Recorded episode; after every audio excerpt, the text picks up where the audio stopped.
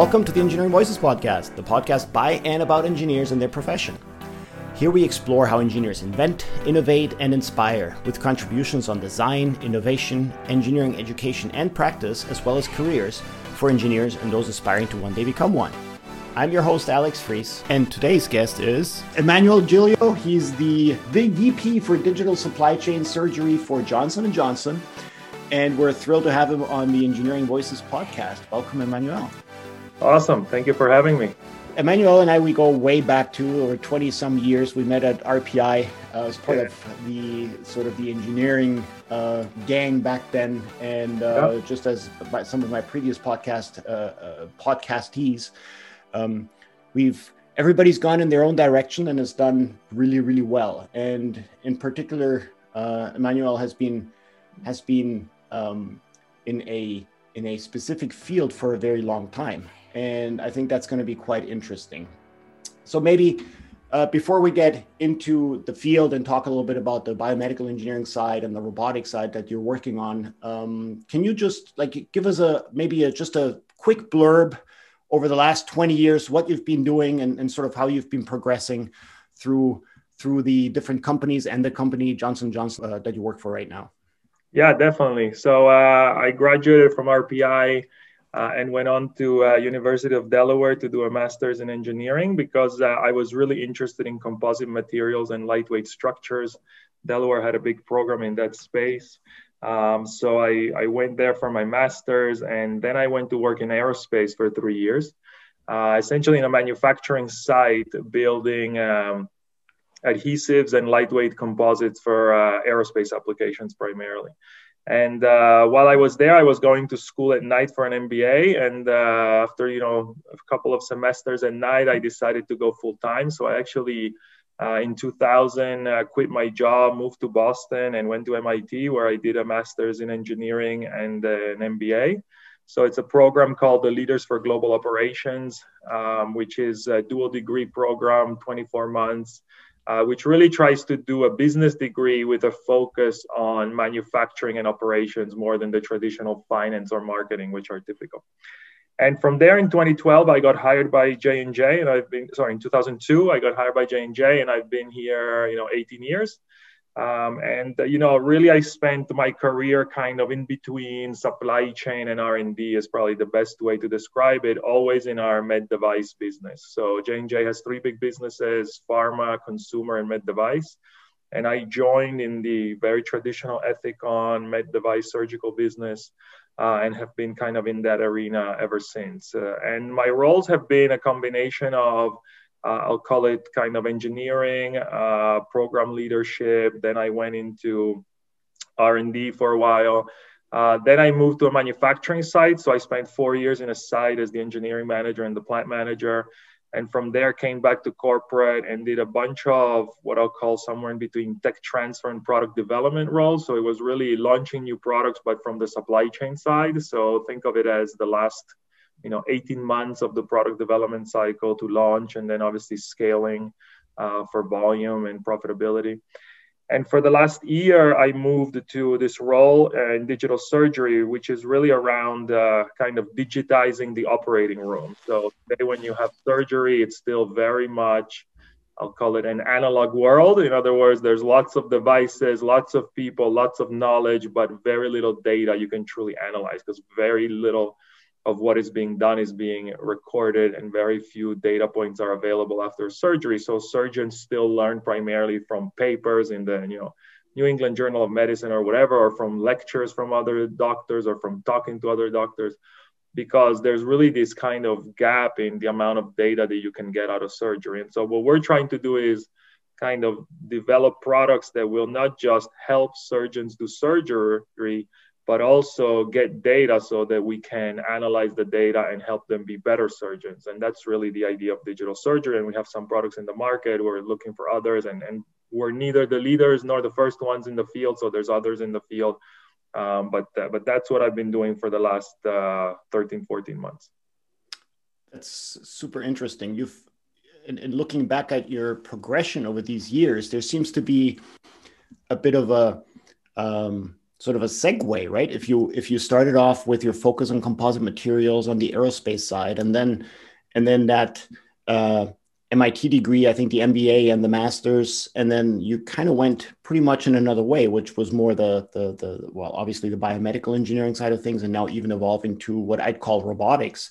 Right. What, and that's a very different um, overall direction. You know, mm, what what triggered that change back then? What made you? Why did you think you had to take uh, get an MBA, and then what what created that shift to go from an aerospace sort of centric thinking to more of the the, the health field or the, the, the biomedical field?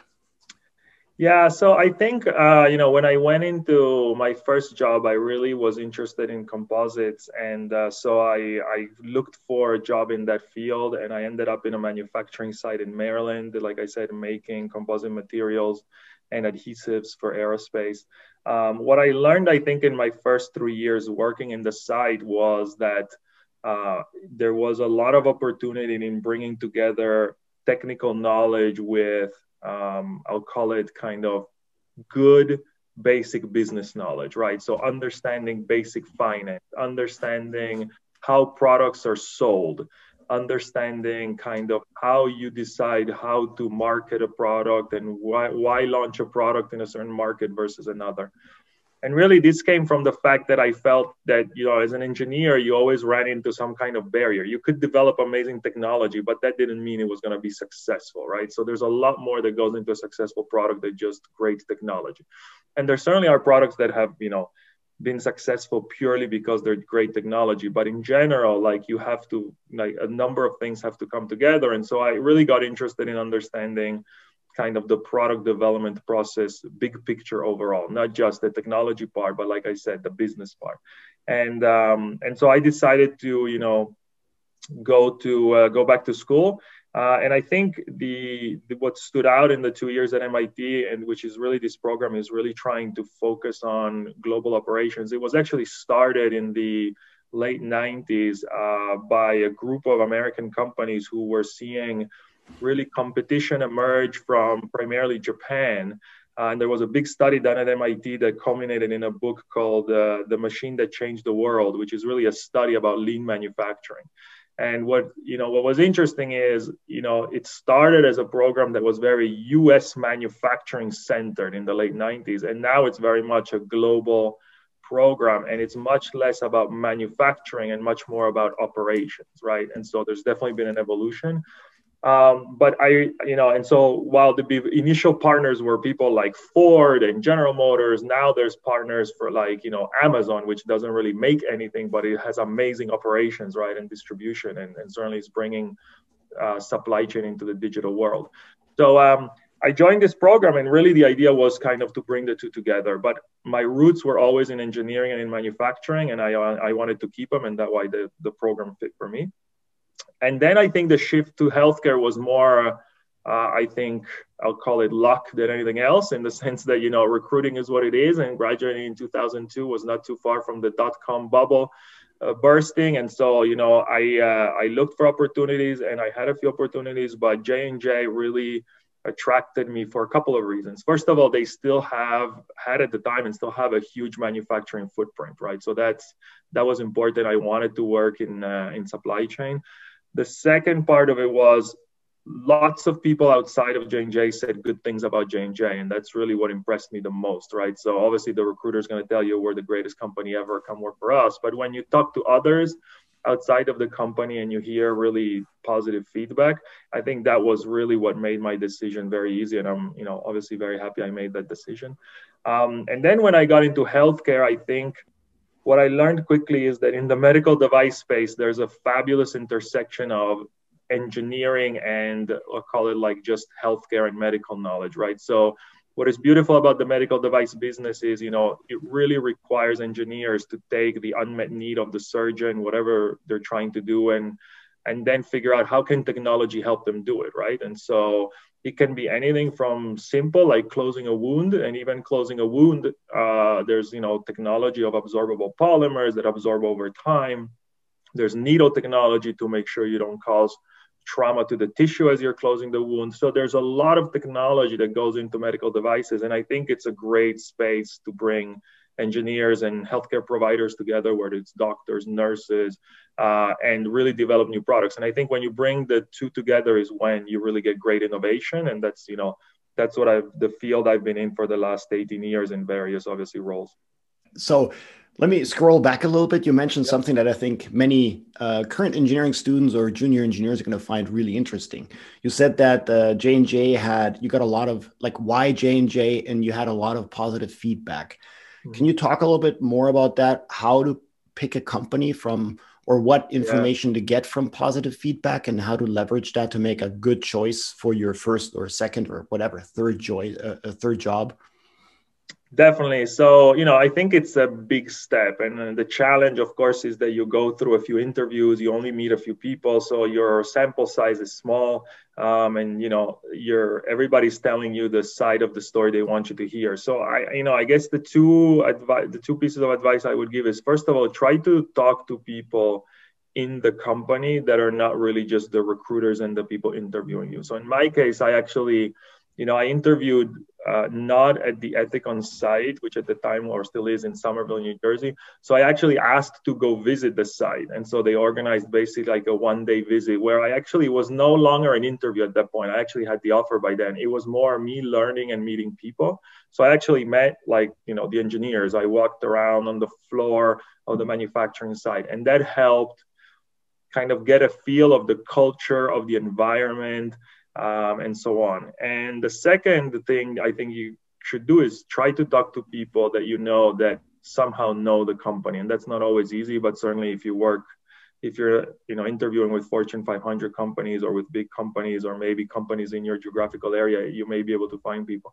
because then you'll get somewhat of an unbiased opinion. In the case of J&J, you know, it's such a big company that you seem to always run into somebody that knows somebody that has worked there or has some relationship to them. And so that's what happened to me. I mean i told people oh i have an offer from j&j and i always got like these positive oh they're a great company or they really take good care of their people or you know they have the credo and they really like you know put uh, patients and uh, healthcare providers first before everything else. So you know that that w- those were the type of things that really uh, pushed me uh, in that direction. I think the other last point i'll make is you know probably the single most important thing at least surveys seem to, seems to always bring there and i think my experience is the same is your boss or your supervisor will be the major force in your job satisfaction. And so really trying to get to know who your boss is going to be a little better is probably time well invested as you're making a decision between you know two different jobs or a specific job or whatever. Do you think uh, social media plays a role in sort of mm, digging around to see if a company is a good match at this point or networking in general? Linkedin you know some of those big platforms that um, that we use i think. Uh, yeah. do you think that's a, those are good avenues to also explore a little bit more? Yeah i mean you know social media is a little bit of a double-edged sword. I think using it to get contacts is certainly fantastic, like LinkedIn. Uh, I think is an amazing tool. Uh, I think it also allows you to kind of read up on things and see what people post, and obviously they tend to post what's hot with the company, what the company is doing. Um, and so I think from a information gathering and contacts, it's a really strong tool um, I think you know in general, you know, social media has a tendency to blow things out of proportion in both directions, good and bad. And so I would say to also be cautious, right? Just because it's on social media doesn't mean it's true. Just because it's on social media doesn't mean it's going to be your experience, right? So, but I think as a tool to, you know, I'll say it this way: it's one data point among many, and it's definitely a very useful data point. So we should, definitely should not be overlooked. It just shouldn't be the only source of truth. Oh yeah, no, that's that's good advice. Uh, let's go back a little further in your uh, statements a, a, little while ago, and that's business and the relationship with business and technology. And um, sort of, you know, I, I talk to a lot of students and, and advisees, and we discuss things that could be of interest for an engineer to take, even at the bachelor's level. And I very often recommend, you know, a, a, a course in business here and there is a is a good thing to have. Yeah. Do you think? Um, your standard engineering program, and I'm not you know picking any in particular but i think most bachelors of, of, of uh, science and engineering and mechanical engineering for example or in biomedical engineering they all do a, have a very similar um, course composition, which is very often focused on the technology right. and on the physical principles. And very often, you know, the entrepreneurial side or the business side is treated, and, and you can pick a tech elective or an elective uh, yeah. to get a little bit of an insight in that. Do you think that's lacking? Do you would you think that it would be a good idea to incorporate a little bit more? Um, and I'm sure you hire a lot of a lot of people too, and they may not be as business savvy as somebody who's gone through some formal business training. Is that something uh, you think that's of value at the undergraduate level? I mean, I, I, think undergraduates don't have to be experts in, you know, accounting or marketing or finance or anything like this. But I think what would be useful is to get a sense of how decisions are made in business. So, for example, understanding the product development process and understanding, you know, what drives a company to make an investment in a product versus not, or to invest in a startup versus not. And so, you know, there, it's it's really a multifactorial problem, and I think just having the understanding of you know i could develop great technology but it requires certain things in order to be successful. Or i when i develop a product i need to keep in mind you know how are people going to sell this? And so you know that i think would be very very helpful for people to understand. I think you know a lot of the i'll call it detailed knowledge of other things first of all there will be other people in the company that will know it right? So you have a finance person that will do the financial analysis but i think you have to be able to talk to them intelligently and mm. kind of understand where they're coming from. And i think that's that's what makes kind of the average engineer great is you don't just know technology but you can also speak to all the other functions. Because you know the new product development is a team sport. There's going to be a team of people from every kind of functional area. I mean when we develop products medical devices teams have you know 15 20 departments sometimes more involved because there's a high level of specialized groups that get involved. And there's a lot of people on the team right? So you have to be able to understand what they do and incorporate them in the product development process. So I think it would be very helpful to understand what I call the big picture without you know having to d- dig too deep. And then you know digging deep is something that can be done later, either on your own, uh, it can be done in graduate school, and honestly, most that are big enough to have this type of setup will offer training. Like we have even you know courses on you know finance for non-financial managers and that kind of thing. So, uh, but definitely understanding the big picture is critical because it will it will affect the ability of an engineer to be a great engineer. One of the things that shocked me the most when you go to work is you think that you have to be a great engineer, but it's not the technical thing that makes the great engineer. It's the ability to communicate, it's the ability to document, it's the ability to work with others. Those are just as big, if not bigger, right? Bigger. So that's what's important. That's I was just going to go there with with teamwork. Uh, I, yeah. I one of the things that I teach is the capstone sequence. So we very often have well, it's a team sport, capstone, uh, a yeah. year long um, course with you know all sorts of projects that need to be developed in a team. And I think um, the focus very often is uh, on on coming to a solution or generating a solution to a technical challenge, and really not understanding that the the, the team dynamics is really a major learning outcome of the specific scenario, and in, in preparation for industry. So, yes. Uh, teamwork in my view teamwork and communication those are the two things that uh, that that i talk a lot about is, is what makes you progress. I think industry at this point expects a sound technical background. It's it's if it says mechanical engineering on the degree then you you it's, it's a given that you know your statics dynamics thermal et cetera et cetera. Right. um, what's not necessarily always a given and that's what really differentiates people is the the fact that they can communicate and work well in a team and have have, as you said, you know, some exposure maybe to the the, the organizational behavioral aspects that uh, make people progress. Is that would you agree to that? Absolutely, I think that's exactly right, and I think uh, you know the. Um, the amount of i mean nothing happens in business by yourself right unless you're kind of a consultant or something so i think uh, um, it's really critical that people get that experience to work in team and understand that you know they're going to need to succeed through others.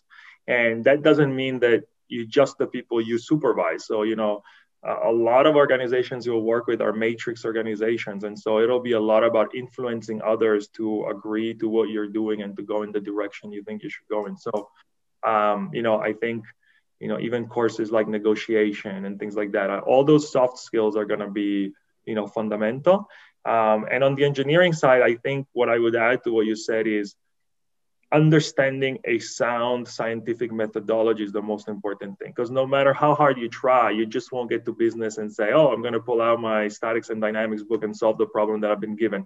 It's probably going to be very different than that right? So you're going to have to apply a methodology. You won't be able to just rely on the course you took the course you took has to educate you to have a really sound scientific background the fundamentals and a methodology to address it and then you know with that you can solve any problem yeah how about global skills? You're in a very large, multi, um, well, global company, and you yourself, I think, are from Italy, right? And yep. uh, what what talk a little bit about the global skills that, uh, and, and in a in a in a context like that, where you do have teams in different parts of the world, uh, is that something um, that you find? Um, you know, is, is is an important factor, and I'm kind of relating that to things like study abroad experiences, which I always endorse. I'm always I'm, I'm also you know from Germany originally, yep. and I've I've I've experienced this the the global side of engineering, and I've also experienced that sometimes things fall apart when people cannot. Um, in, in a teamwork scenario, when you cannot um, sort of understand that people from other cultures have different priorities, um, makes creates challenges and hurdles. So, uh, do you want to maybe address that a little bit in, in the context of your of your uh, um, of Johnson and Johnson? Absolutely. So you know, we I think J and J and many many large corporations operate on a global basis and with a global footprint, right? So. Uh, we we don't do almost anything that is kind of United States based or Europe based. It's really everything is very global. There are specifics, of course, but I think in general, we're a global company and you will find yourself working on global teams uh, and developing products that are meant to be not just for the US market or the, you know, Italian or German market, but for, you know, China and everywhere else. So I think it's critical. I would say um, it also speaks a little bit to, you know, the need to have a lot of diversity on teams uh, right? So if you, you know, one of the things we're very passionate about at J&J is you don't want to have a team of only North American born and raised engineers, uh, you know, from the Northeast developing global products, right? That's probably not going to work perfectly. Just like when we go to surgeons, we don't always go to surgeons that are on the same, you know, geographical area or so on. In fact, most of the products we do, if they're going to be global, have to have um, customer input that is global, right? So you have to go to a Chinese surgeon to get the input. You have to go to a European surgeon. And you will come up with a lot of differences in the field of surgery, which is the one I know, but I'm sure in others around, you know, even though we we all do, you know, bypass procedures, they're not done exactly the same. They're not done in the same way. Hospital techniques are different. The way surgeons are trained is different. And so you need that input. So, you know, globalization is here and it's real. And, and you know, it has to be taken into account. I think um, anything that anybody can do to get exposed to that is, is a positive. So whether it's, you know, going on an international assignment, um, learning a new language, all of it is is a major plus. At j&j you know we do specifically we have a program called the international development program where we send people to for example one of my engineering managers in the us went to be the engineering manager in our plant in hamburg germany for two and a half years and she was running the site there uh, the engineering team. Um, and you know I, I think you learn more from that than from anything else you can do right? I mean just to being dropped into a different culture a different language um, you know is is definitely a huge learning experience but but i definitely think it's a big part of of, of business today. And if you're gonna pick um, certain fields right most fields tend to have um, global hubs right? So there will be a lot of influence. For example now that i work in digital i find myself working a lot more with japan uh, for example, than I ever have before. Because of course, when you get into electronics, you know they're the 800 pound gorilla, so a lot of our suppliers are there and so on. So um, I do think like you know there's very little that happens today that is just you know focused on one country. So definitely a plus. Um, and I would encourage everybody to kind of try to expand their horizons because that's that's the world we live in. Cool. Yeah, I that totally resonates with me. How about so nuts and bolts. What's your day to day look like? You're uh, obviously there's an evolution within. If you're an engineer, and I mean you're you're you've, you've with your MBA, you're on, on the managerial side. You kind of evolve into that. But do you want to maybe talk a little bit about how how you know what do you do every day is it is it do you still get to play with fun electronics toys or is it mostly you know directing organizing meetings and and uh, organizing um, you know the managerial side is probably the, the, the bigger side for your day to day. How and and maybe adding to that is how does that progression work in um, if you're in a in a in, if you're in if you start off as a junior engineer at j&j for example what's that evolution um, in terms of you know the the balance between what we call traditional engineering, you know, doing computer modeling and, and finite element or, you know, you yep. name it, versus the, the project management side of things? Yeah, so uh, maybe I'll start with what I do now, just very briefly, but but let's talk about that because that I think is more probably more the reality for students. So when uh, today, you know, I would say my role is to manage a team of about um, 250 uh, associates and we do a little bit of manufacturing and a little bit of product development right? So we're, we're a lot of what we're doing is new product development because we're at the beginning of this digital journey. So we do manufacturing but we also do a lot of product development so working very closely with r&d i would characterize my job as a lot of reviews uh, like so i sit in a lot of meetings to review plans of projects uh, and a lot of getting the resources uh, and the funding for projects and then deciding what do we do and what don't we do. So i think one of the things maybe people don't appreciate is there is always way more projects and way more ideas than there is engineers and money to do them. And so somebody's got to make that decision and you have to have a way to make that decision. You know it can't just be oh i feel like that's a good idea. Like so you have to quantify you know probability of success, cost, resources, and so on. So I think that's a lot of what I spend my time doing is making sure we're spending our money and our talent on the right things. Um, so I think that's one. And the other is looking at uh, kind of more the three to five year horizon, right? So not just what's happening next three to six months, but it's really like how are we planning for the future?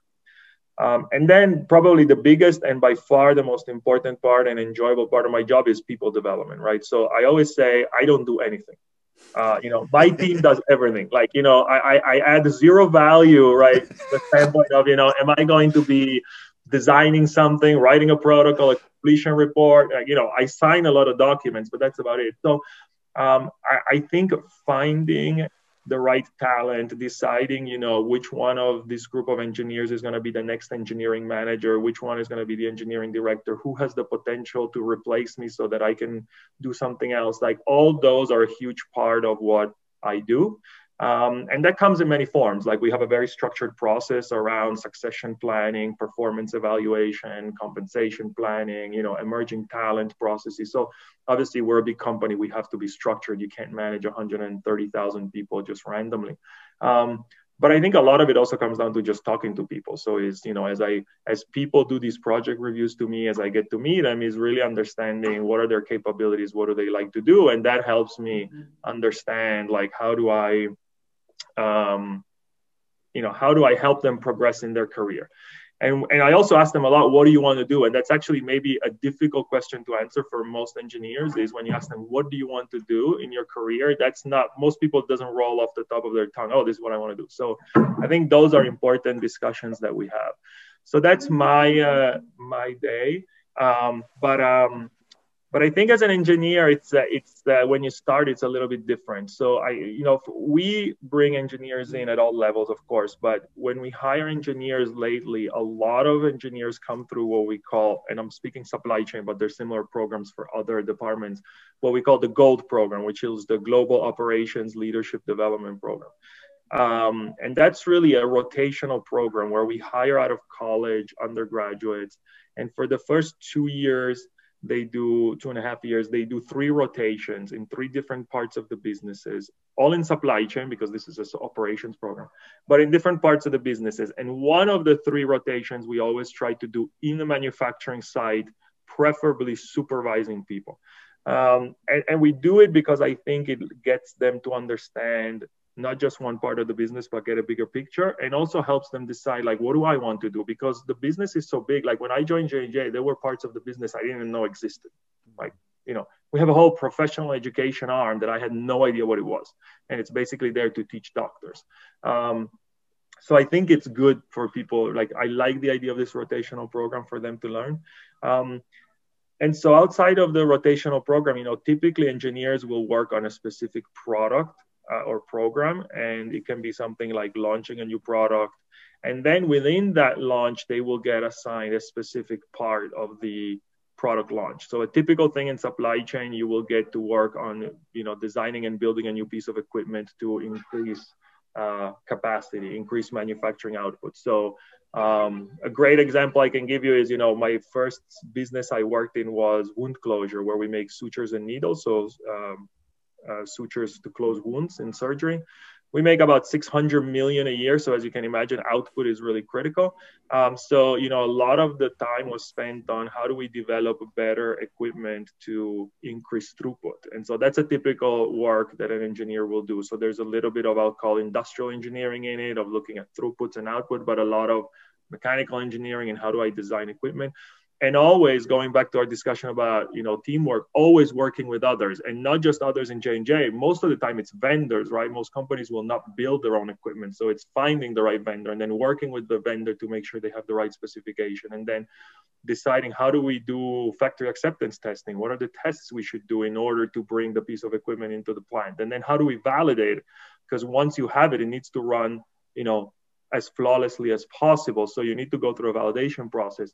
Uh, and then how do you train the operators so that they can use them? So that would be a typical kind of role that an engineer would have coming into supply chain. Um, and, and again, I think they will really pull on their foundational methodologies of like you know you probably never teach them how to do process validation on a needles piece of equipment in school right? But if you understand kind of process variability and statistical process control and cpks and ppks that's kind of the foundation and then you can like build on that.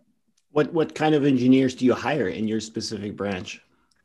Yeah so i would say all kinds in general. I mean, there's not one specific. I think in um, certain businesses tend to lean more heavily on certain specialties just because of the nature. So, for example, in sutures, we have a lot of absorbable polymers and polymer technology. So, chemical engineering tends to be big. But we equally hire mechanical engineer, industrial engineers, biomedical engineers. Um, where I'm now in digital, obviously a little bit more computer science and double E's.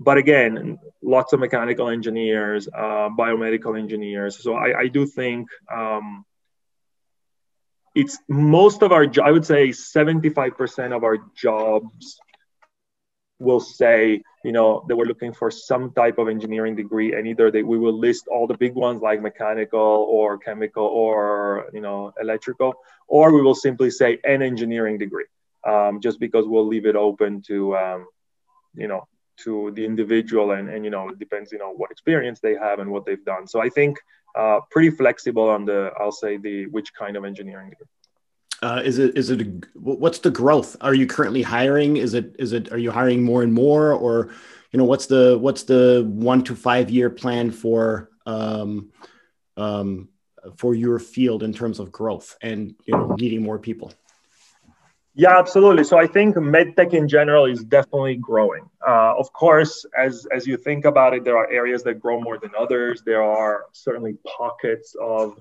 uh, strength, um, but I would say in general, you know, healthcare is going to be an area of where technology is going to be critical. As I said, we still do a lot of uh, uh, surgeries in a very antiquated fashion and that's not a criticism. It's just the reality of like how we do surgery.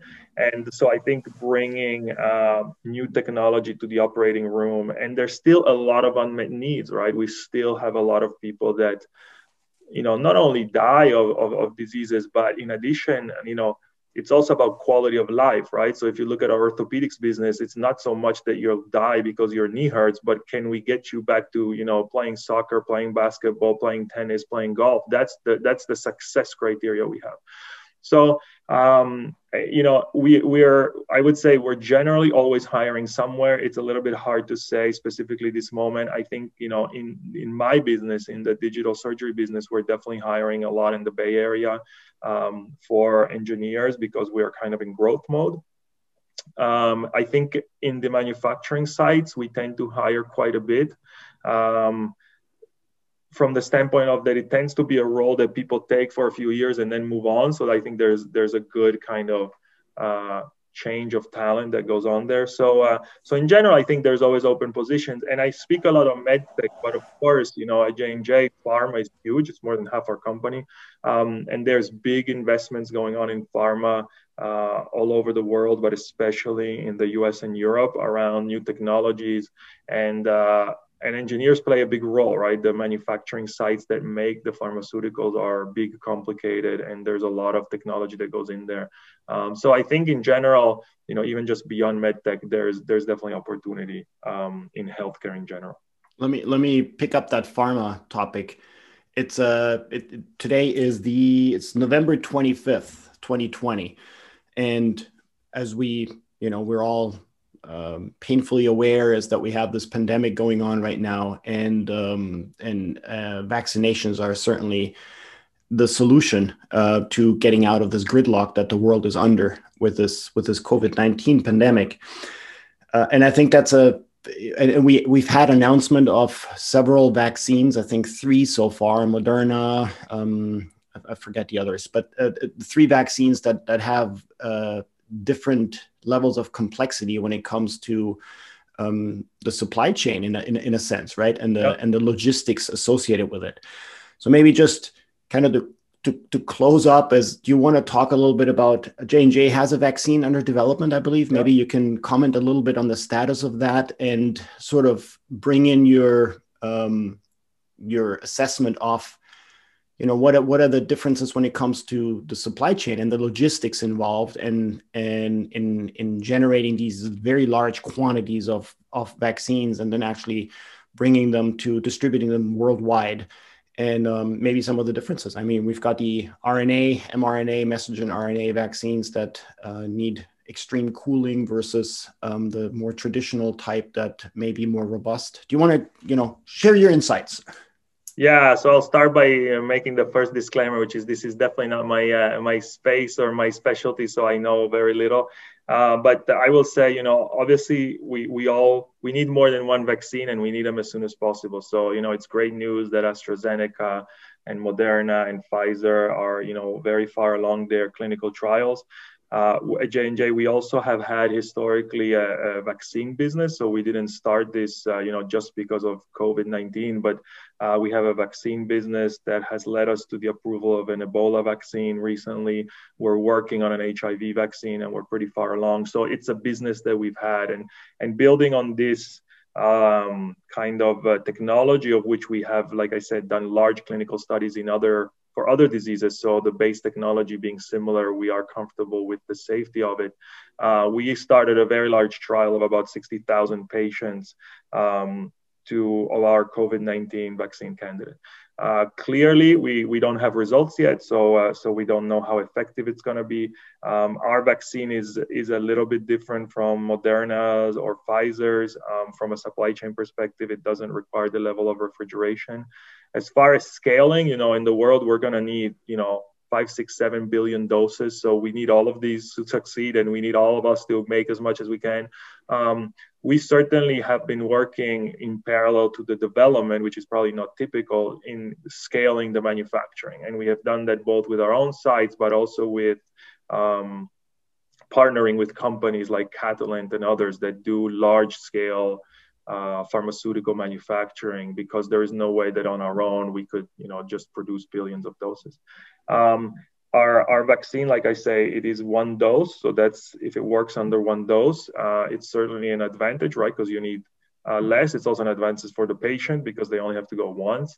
Uh, we are doing kind of a secondary study with a second shot to understand the long-term effectiveness of the um, immunization, right? Because of course, all these metrics that we see of 90% effective or 92, they're all on relatively short endpoints. I believe it's somewhere around 30 days uh, or even shorter. So we, we need, you know, this immunization to last. So there's a lot of variables that we still need to understand is, you know, how much dose do you need a booster? How long does it protect you? And those are all things we have to document with data and science, right? So there's no, there's no, uh, there's no quick answer. We have to do the studies, we have to go through the process, and that's exactly what we're doing. So, um, I think at the end, you know, hopefully they all work, but uh, because we need them all. But uh, but I think we're going through our process, and uh, the supply chains will scale as soon and as fast as you know the results come, and we're doing all the preparation we can.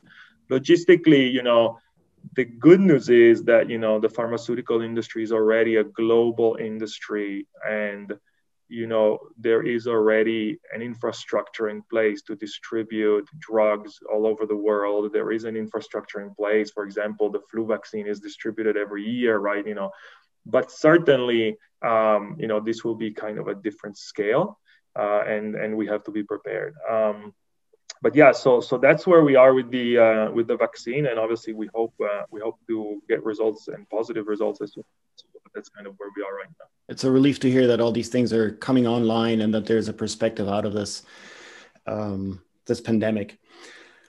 Okay, uh, maybe in closing, do you want to just throw out a few pieces of advice? What would you tell you know your your recently graduated mechanical engineer or, or any engineer or your senior student? Any any piece of advice that you know for the next five years, what they should do, what they shouldn't do, what they should focus on? Um, yeah, so I mean, it kind of sounds a little bit like cliche, but I guess I'll start with the most obvious one, which is to do a little bit of, you know, make sure that what you're doing is what you want to do and that you enjoy it. Um, I think often we tend to look at, you know, where the world is going and say, oh, I need to study computer science because that's the future, or you know, whatever you pick one. Uh, you know, make sure it's your passion. Uh, you know, I started at J and J in what is probably you know, I think uh, we can say one of the oldest and most traditional businesses. I don't think we would think of a suture as amazingly innovative or, you know, the latest cutting technology. But for me, it was great. I, I mean, it was amazing. I enjoyed it. Um, you know, we developed sutures with which we that you can close without tying knots. So even in sutures, you know, innovation is possible. Uh, but I would say, you know, do something that you truly like and not that you kind of feel you have to do. I, I think it's a cliche, but I think it's important to, to just remind people. Um, I, I, would say the only other thing I could say is try to be very balanced. Um, you know, nobody succeeds by only being an amazing technical person or only being a great marketing person or a manager. Um, so I think try to bring some balance to your education. I think that's really valuable. And that doesn't mean you have to take courses specifically, but you can do that by like reading on your own, right? By, I mean, it wasn't there when you and I were in college, Alex. But now, you know, just the Khan Academy and all these tools are amazing. I personally use the Khan Academy to figure out how the internet works because sometimes I'm curious, no idea how this whole thing works. Right? So, um, and so I, I just think that's that's really important to bring balance to to kind of your education to what you do. Um, I remember in college we always used to argue why do we have to take some course in social yeah. sciences or humanities, right? That was a and you know, maybe that specific course is something you will never know. But I think, you know, again, having a little balance is, is important. Um, and the last thing, I guess I said it before, but I'll say because it's really close to my heart is, you know, work hard to get the best boss. I'm a big believer that if you have a good boss, you will be extremely happy as an employee, no matter what field you're in and no matter what you're asked to do. And if you have a bad boss, you could be in your dream field and it won't be an ex- pleasant experience. So um, I think your career, your happiness will depend largely on who your supervisor is. And so pick them carefully and think about it carefully because they make uh, they make a big difference in your career and in your life. That's outstanding advice. So thank you so much for sharing for all me. your your great thoughts here. And um, i'll be talking to you soon. Super. Thank you alex Thank you for joining us on this episode of Engineering Voices. As always, you can find more information on the show notes of this podcast. And if you enjoyed this week's episode, please subscribe to the podcast and leave a recommendation or comment. Thank you for listening in. This is Alex Reese signing off until next time on Engineering Voices.